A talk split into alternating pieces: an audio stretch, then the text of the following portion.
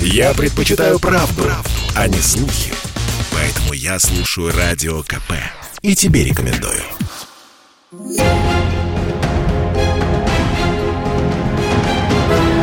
Темные истории.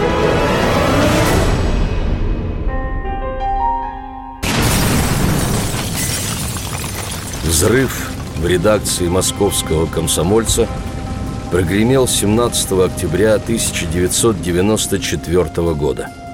Взрывная волна выбила все окна и двери на этаже, упал подвесной потолок, начался пожар. От полученных ранений погиб журналист газеты Дмитрий Холодов. Это он открыл кейс, в котором находилось взрывное устройство –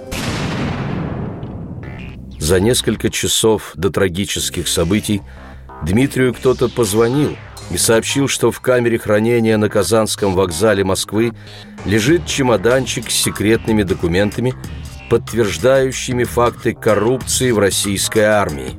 Такие темы больше всего интересовали корреспондента Холодова. И как раз через несколько дней он собирался выступить на парламентских слушаниях о финансовых злоупотреблениях в западной группе войск. При этом Холодов не раз критиковал тогдашнего министра обороны Павла Грачева. А незадолго до этого Дмитрий проник на секретную базу элитного российского спецназа. Он уверял, что нашел свидетельство подготовки там не только положительных героев, но и киллеров. Поговорив с позвонившим, Дмитрий сразу же отправился на вокзал, взял кейс и принес его на рабочее место. Он надеялся найти в нем бумаги, подтверждающие незаконную торговлю военными оружием. Дело об убийстве известного журналиста, который, кстати, служил в морской пехоте, а в качестве корреспондента побывал во многих горячих точках тех лет, вели лучшие следователи. Выяснилось, что Дмитрию не раз угрожали. Через месяц по подозрению в убийстве журналиста – задержали полковника главного разведуправления, взрывотехника Владимира Кузнецова. Но спустя год обвинения с него сняли. Еще через несколько лет был задержан бывший начальник разведки ВДВ, а также несколько человек из спецназа. Всем им предъявили обвинения в умышленном убийстве при отягчающих обстоятельствах. Подозреваемые посидели в СИЗО 4 года – после чего Московский окружной военный суд оправдал их, а государство выплатило им материальную компенсацию в несколько миллионов рублей. Убийство Дмитрия Холодова так и остается нераскрытым. Часть первая. Я некоторое время, примерно года два, был хорошо знаком с Холодовым и даже сотрудничал с ним. Виктор Баранец, военный обозреватель «Комсомольской правды». Я в то время работал в центральном аппарате Министерства обороны, был начальником информационно-аналитического отдела пресс-службы Министерства обороны. Дима Холодов был мощным разоблачителем коррупции, воровства, мошенничеством Министерства обороны в то время, когда он работал в московском комсомольце. Нищенствующая армия жила в то время в таком воровском ажиотаже. Торговали всем, от патрона до запасного командного пункта. По шесть месяцев не выплачивали зарплату. Такой тогда была армия было много людей, которые страшно не нравилось это, которые по своим идейным воззрениям, они люто ненавидели режим Ельцина. Они не могли молчать. И вот как раз на этом фоне как раз и появились информаторы Холодова. Я работал на самом-самом верху. Я работал в окружении министра, начальника генерального штаба, был во всех отношениях информированным офицером, и вдруг в московском комсомольце появляется заметка о том, что пистолеты из наградного фонда министра обороны пропали. Внимание! Я же здесь хожу по коридорам, общаюсь с министром, начальником генерального штаба, и вдруг Холодов публикует в МК о том, что пропали 20 пистолетов из наградного фонда министра обороны. Ведь я же отвечаю за все информационное обеспечение верхушки Министерства обороны. А тут у меня под носом, вот за этой дверью украли 20 пистолетов. Я не знал, а Холодов узнал. О чем это говорило? О том, что у Димы были информаторы. Более того, дальше появились сообщения Димы о том, что продан был, внимание, один из объектов, о боже, запасного командного пункта. Ну, это вообще как, знаете, одну часть Кремля продать. И вот здесь я начал задумываться, а что же это такое? Министр свирепствует, начальник генштаба свирепствует. А, а где Дима черпает эту уникальную, сенсационную информацию, за которую я вообще-то головой отвечаю, а он у меня под носом выносит эту информацию. Он не только публикует заметки, об, обо всем этом он публикует и документы. Однажды Дима докопался до одного научно-исследовательского института, который разрабатывал атомные подводные лодки. В этом институте разрабатывали системы, которых у американцев еще и не снилось. И кто-то нашелся, что торганул одним из таких секретов – и вот здесь насторожилась военная контрразведка. Дима мне рассказывал, что с ним побеседовали военные контрразведчики, посоветовали дальше не рыть. Ну, а Дима сказал, ребята, хорошо, я не буду рыть вот этот институт, из которого там просачиваются секреты американцам, но вы мне тогда уточните еще кое-какие детали по другим делам. И Дима получил такую информацию. Уникальное явление – был некий бартер между журналистом, пишущим на военную тему, и военной контрразведкой. И снова появляется материал.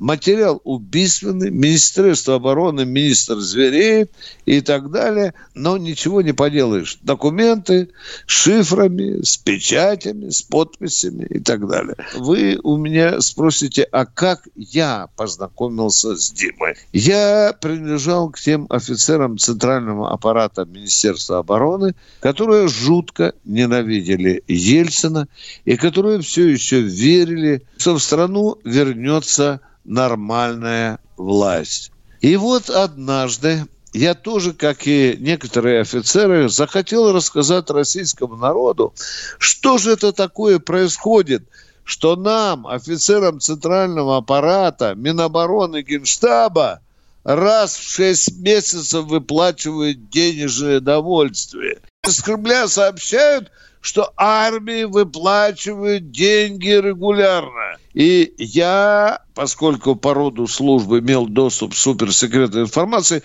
я вдруг обнаружил, что это задержки войска из центра, из Москвы. Туда идут, потому что эти деньги задерживаются коммерческих банках. Я обнаружил военную мафию. Миллиарды рублей откладывались в коммерческом банке под определенные проценты. Пролежав там полгода сотни миллиардов рублей, они превращались из воздуха в миллионы рублей. Вот тут уже и я решил поучаствовать в разоблачении этой мафии – подготовил материал, естественно, естественно, по псевдонимам, и решил опубликовать его в газете «Труд», где работал честнейший офицер, которому я доверял на 100%, полковник Бадуркин. Я отнес ему этот материал о том, как деньги на армию откладываются в этом банке. Бадуркин принял с радостью, но потом мне сказал, Витя, материал не пойдет. Потому что газета не хочет. Ты ведь пойди все-таки, вот там есть Димка Холодов, да, он опубликует. Он позвонил Холоду, и у нас состоялось первое знакомство, которое длилось несколько лет я, конечно, чувствовал угрызение совести. Я, работая в центральном аппарате Министерства обороны, получая деньги из казны Министерства обороны, и вдруг полковник Баранец ведет себя как сучонок. он сливает Холодову информацию о том, как мафия, финансовая мафия Министерства обороны прокачивает деньги в каких-то частных банках и, и так далее. Но я потом подумал, за моей спиной стоят десятки тысяч офицеров. Ну, и я как раз принадлежал к той же когорте людей, которые не хотели мириться с этим. Именно это и меня породнило с Холодовым. Потом я вдруг читаю, Холодов Дима публикует материал о земельной мафии. Что это такое? Значит, стали Министерство обороны выделять куски земли, там положено было на, по закону 6 соток на каждого служивого офицера, и раненого, и контуженного, и больного. И вдруг оказывается, что один из помощников министра там вместо 6 соток отхапал 26 соток и так далее. И вдруг в МК появляется эта публикация. Я не верю встречается мне военный прокурор, говорят, Холодов абсолютно прав, потому что у него в руках документы. До сих пор нет доказательств того, кто именно убил Холодова и за что. Продолжение через несколько минут.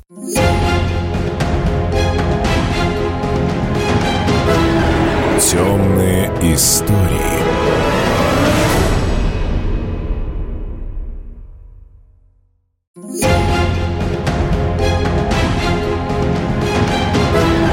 Темные истории.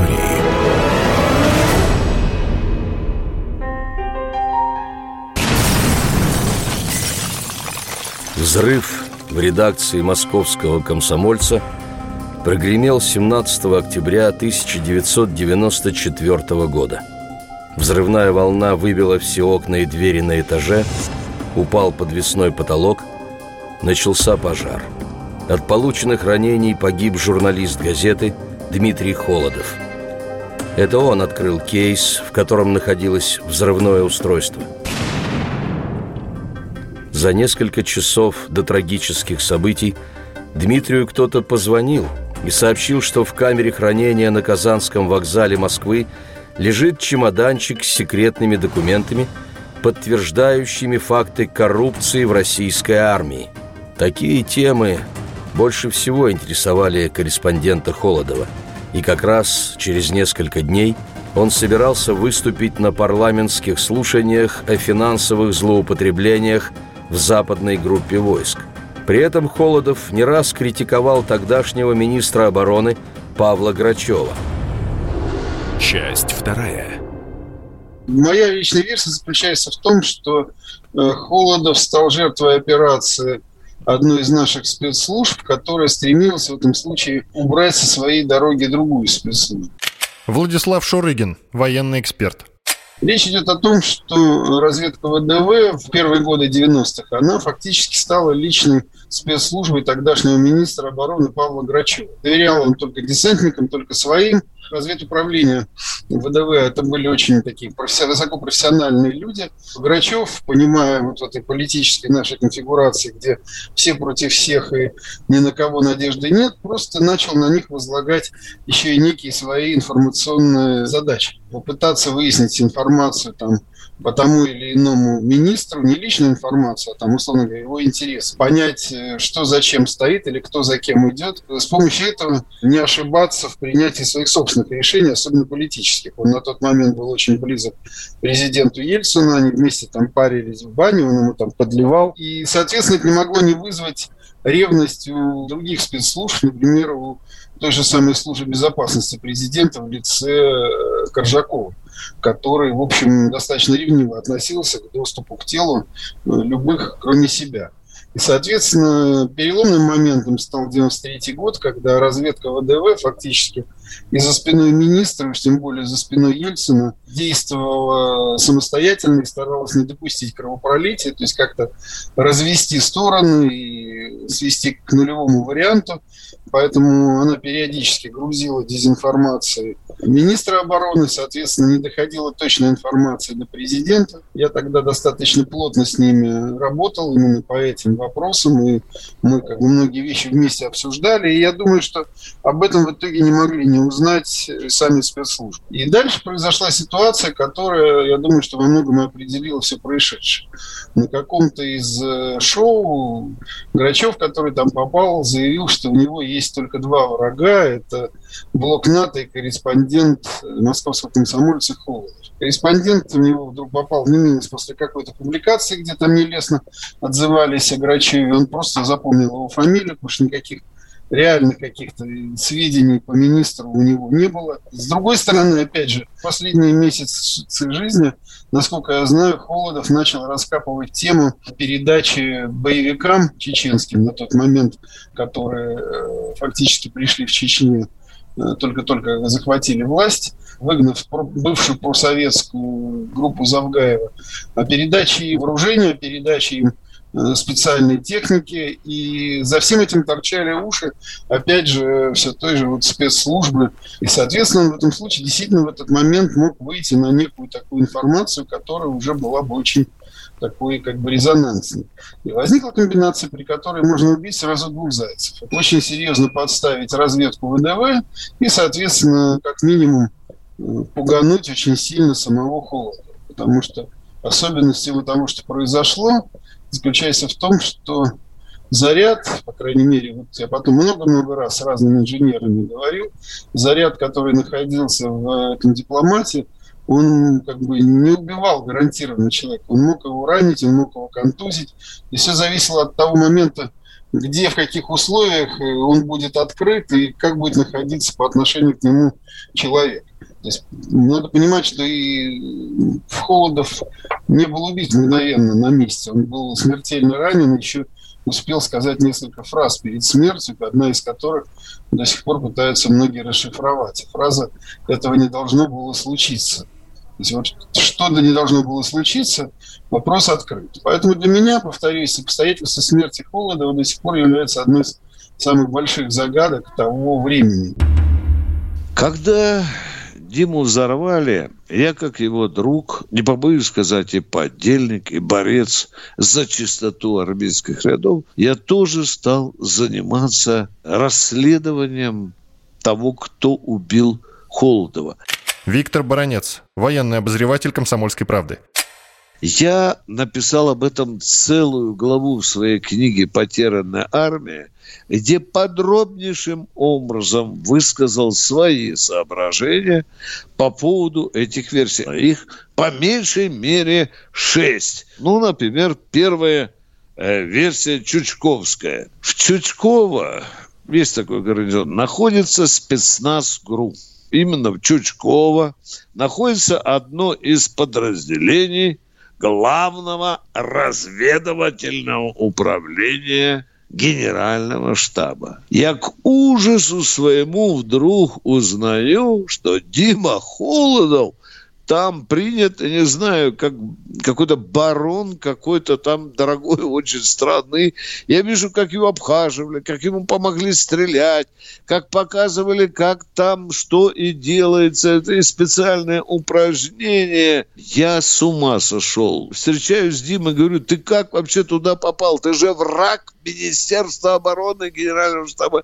Да нет, говорит, меня так хорошо приняли, мне там э, рассказывали, как и что готовится. Дим, а что туда полез? И он вдруг говорит, Виктор Николаевич, полез с одной целью. У меня была информация, что там готовят телохранителей и бойцов собственных спецслужб олигархов. Димка, но ты же непорядочный мужик тебя пригласили, показали и так далее, и ты готов это рассказывать, ну, ну, во всяком случае, ну, я не знаю, если меня в таком случае принимают, я хрен об этом напишу. Виктор Николаевич, я хочу пойти дальше. Мне надо понять, как ГРУ обеспечивает олигархат. Хопа! Вот тут, ребята, я стал, в общем-то, опасаться за жизнь Димы. Ну, может быть, Дима залез глубже, чем кому-то хотелось. Может быть, тот командир, который давал разрешение на посещение Чечковской бригады спецназа, может быть, передумал, может быть, Диме лишнего что-то сболтнули, не знаю. Но я в системе своих версий про смерть Холодова я ее выстроил и поставил на первое место. Дальше. И вторая версия, их шесть, есть еще чеченская версия. Это очень серьезная версия. Почему я расследовал? Но московская мафия, она поставляла оружие на Кавказ. И Дима при нашей встрече говорил, что стрелковое оружие, пистолеты, боеприпасы, да, да, да, из московских складов там боеприпасов, из подмосковных поставлялись боевикам на Кавказ. И Дима показывал мне материалы, где достаточно серьезно. Я, поскольку работал в центральном аппарате, знал номера ВЧ, и их дислокацию и так далее, тут тоже я подумал потом, что Дима залез слишком глубоко. Вот эта чеченская версия, она у меня оставалась рабочей до последних дней. Есть еще одна, третья версия, ядерная, не пугайтесь, пожалуйста. Дима начал заниматься расследованием дела, когда один из генералов Министерства обороны на нашей знаменитой авиабазе Чкаловская провез ядерные материалы в Германию. Кстати, Дима об этом написал не первый. Об этом написала одна из немецких газет. Он начал расследовать и искать человека, генерала, который был задержан по сведениям немецкой газеты, что он провозил ядерные материалы. Хопа, это, это звучало серьезно. Диму иногда кормили Десой. Скорее всего, чтобы из него сделать дурика, для того, чтобы подорвать его авторитет. Ну, приведу вам просто простой пример. Я тоже служил в Германии, знаю, сколько там дивизий, знаю, сколько там танков, целых пять лет служил. И вот в газете МК за подписью Холодова появляется малюсенькая заметка, которая коренным образом подорвала авторитет Димы Холодова. Он написал, что из западной группы войск удалось мафии продать 16 тысяч танков. Ничего так сильно не ударило по авторитету Холода и у нас в Минобороны, в Генштабе, и даже в либеральной общественной, которая хлопала Диме за его разоблачение. Но это была Деза. И я тогда понял, что Димку дурачат. Да, он потом и сам признал, что он погорячился. В 500-тысячной группировке войск группе Советской Германии никогда не было 16 тысяч танков. Я просто вам по большому секрету скажу, что вообще во всем Советском Союзе было 66 тысяч. Кто хочет разобраться, посмотрите, сколько танковых дивизий было там. Вы знаете, что в одном полку там, по-моему, 91 танк, а дальше вы все посчитаете, сколько дивизий. Но, тем не менее, Дима нанес себе оглушительный удар по собственной репутации, опубликовал эту информацию. Димке подсовывает информацию, чтобы обрушить его авторитет. В конце концов, чтобы ему армия меньше верила. Ведь брехня. Продолжение через несколько минут.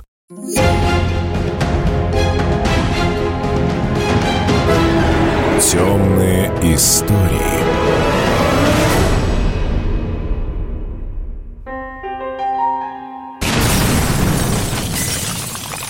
Взрыв в редакции московского комсомольца прогремел 17 октября 1994 года. От полученных ранений погиб журналист газеты Дмитрий Холодов.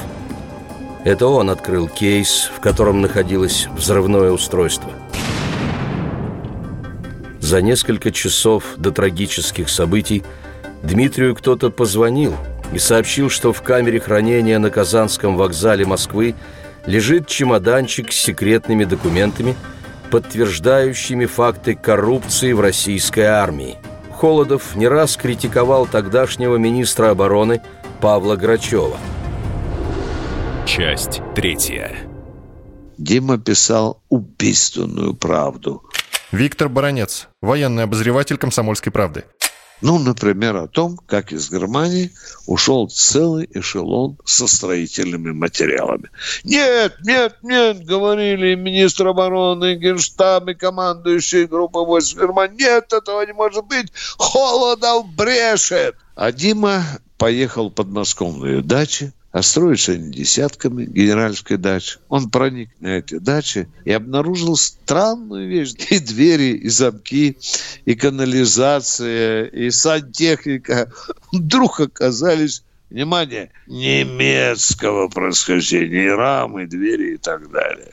И вот когда Дима прошелся и по Баковке, про Жуковке и так далее. Да, да, по генеральским дачам. Тогда Дима, когда мы встречались в очередной раз в парикмахерской на Арбатской площади, он сказал, мне вчера позвонили и сказали, хлопец, сопляк, щенок, ты еще жив? Вот тогда я подумал, что над Димкой запахло паленым. Ну хорошо, это германская версия. Есть пятая сокольническая версия – Дима тут влез вот в какую историю. В Сокольниках находилось две части. Одна связистов, другая десантная. И там, э, в общем-то, началась война между тем, кто кого вытесняет. И когда начиналась борьба, это были 90-е годы, армия все время использовала средства массовой информации для своей защиты. Вот, вот давайте позвоним Холоду, он напишет, может что-то остановится. Ну, короче, сцепились десантники со связистами, да, кто кого перевесит, кому достанется городок. И Диму в это впутали. Я тоже занимался этим вопросом. Появился какой-то солдат Маркелов, который который потом признавался, что к нему приехали, сказали, что надо говорить и как говорить. И все это, конечно, сливалось Диме Холоду, и он, в общем-то, попал в жернова вот этого конфликта между десантниками и связистами. И это кое-кому не понравилось, потому что Дима там докопался до некоторых глубин, до некоторых официальных лиц, командиров, званий, которым это страшно не понравилось, и которым, в общем-то, его информация могла повлиять на их служебную судьбу.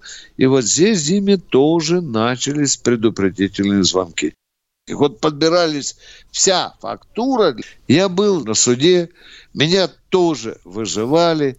Как ни крутилось следствие, но так и не сумела доказать то, кто же конкретно убил Холодова. Но сейчас Иван Панкин скажет, баронец, не пудри мозги. Ответьте конкретно, кто убил Холодова? Отвечаю конкретно. Убила мафия, которой он перешел дорогу.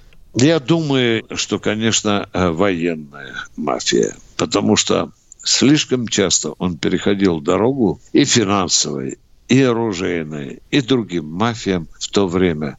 У Грачева был резон заказывать Холодова. Я отвечаю так, поскольку служу там. У нас Холодовых были десятки. Но, пожалуй, Дима был, пожалуй, один из самых рьяных из них. Дорогие друзья, если вы хотите понять Баранца, поймите, в Министерстве обороны, в Генштабе были люди, люто ненавидевшие Грачева и Ельцина. Я был в числе этих офицеров, более того, чуть ли не участвовал в заговоре по аресту Ельцина. Было огромное количество генерал-офицеров, которые ненавидели ни Ельцина, ни Пашку Грачева. Им нужно было как-то свалить его. И вот попался достаточно удобные случаи. Я не исключаю, что именно эта мафия, которая страждала получать новые звания, положения и так далее, решила подковырнуть Пашу Горачева. Что бы мы ни говорили по Павлу Горачева, он прекрасно понимал, какой точке российской истории он находится, как к нему относится армия и так далее. Хорошо, он получил Мерседес в качестве подарка. Но чтобы заморать в руки в крови, я вам высказываю свое впечатление. Ну, Холодов не тот человек, в крови которого хотел бы Грачев марать руки. Не тот. Я много лет работал рядом с Грачевым, зная его огромное количество недостатков и позитивных вещей, я, положа руку на печень, должен вам сказать, ни в коем случае. Павел Сергеевич ненавидел Холодова. Но дойти до того, чтобы дать команду заткнуть ему рот и так далее, что эту команду выполнил, я никогда с этим не соглашусь. Я говорил об этом твердо и решительно, и много раз в суде, куда меня вызывали. В этом деле никто из виновных не был посажен. Там просто искусственно изобрели виновных, как это делалось в 90-е годы, да, и сейчас это делается, когда надо кого-то посадить, его делается виновным, и его укладывают на нары. Истинный виновный в убийстве Холодова не был найден на скамье подсудимых оказался начальник разведки ВДВ. На скамейке оказались несколько спецназовцев. Владислав Шурыгин, военный эксперт. Здесь, опять же, все, кто хоть как-то был в курсе, вызывало некое удивление. Все они были отправлены туда по доносу или клевете одного из своих сослуживцев, некого такого ефрейтора, контрактника Маркелова. И вот этот самый Маркелов, как потом выяснилось, все эти годы, пока служил, он был, ну, то, что называется, стукачом у тогдашней ФСК. То есть он был просто как бы человеком, который следил за своими же товарищами. Все это, опять же, связываясь вот с той версией, о которой я вам сказал, о том, что руками вот это дело устранялась целая конкурирующая контора, разведка ВДВ. Вот это все очень вместе начинает, опять же, связываться. Интересно, что он после того, как все это произошло, э, дважды появлялся в московском комсомольце, когда было якобы объявлено денежная награда. Он пришел туда в первый раз, его выслушали и отправили на все четыре стороны. То есть его версия не показалась никому интересной. А потом, э, видимо, после неких э, манипуляций, он опять пришел туда же, на этот раз его приняли с распростертыми объятиями, дело начало раскручиваться, людей начали таскать, а он, между тем, вместе со всеми теми, кто потом сел на скамью подсудимых, убыл э, на первую чеченскую кампанию. И там было такое пекло и такая мясорубка, что устранить его там было дело... Спецназовцев это даже не было бы работы в ходе тех боев там никто толком никогда не пытался определить, как погиб человек. Но вместо этого он рядом с ними отвоевал, его никто не тронул пальцем, хотя все знали, что он является как бы человеком, который всех, что называется, оклеветал. Он вернулся вместе со всеми, потом начались аресты, и много лет шло это дело, много лет он фигурировал как главный свидетель, а потом, когда уже дело совсем развалилось, он просто исчез. То есть никто теперь не знает, где он находится, куда его увезли, чем он там занимается, и э, увозили его, как сейчас уже известно, наши замечательные спецслужбы, э, точнее, одна из них, которая, опять же, вот в этом деле неоднократно упоминалась. И все это дело, повторюсь, оно для меня чем дальше, тем больше пахнет конспирологией.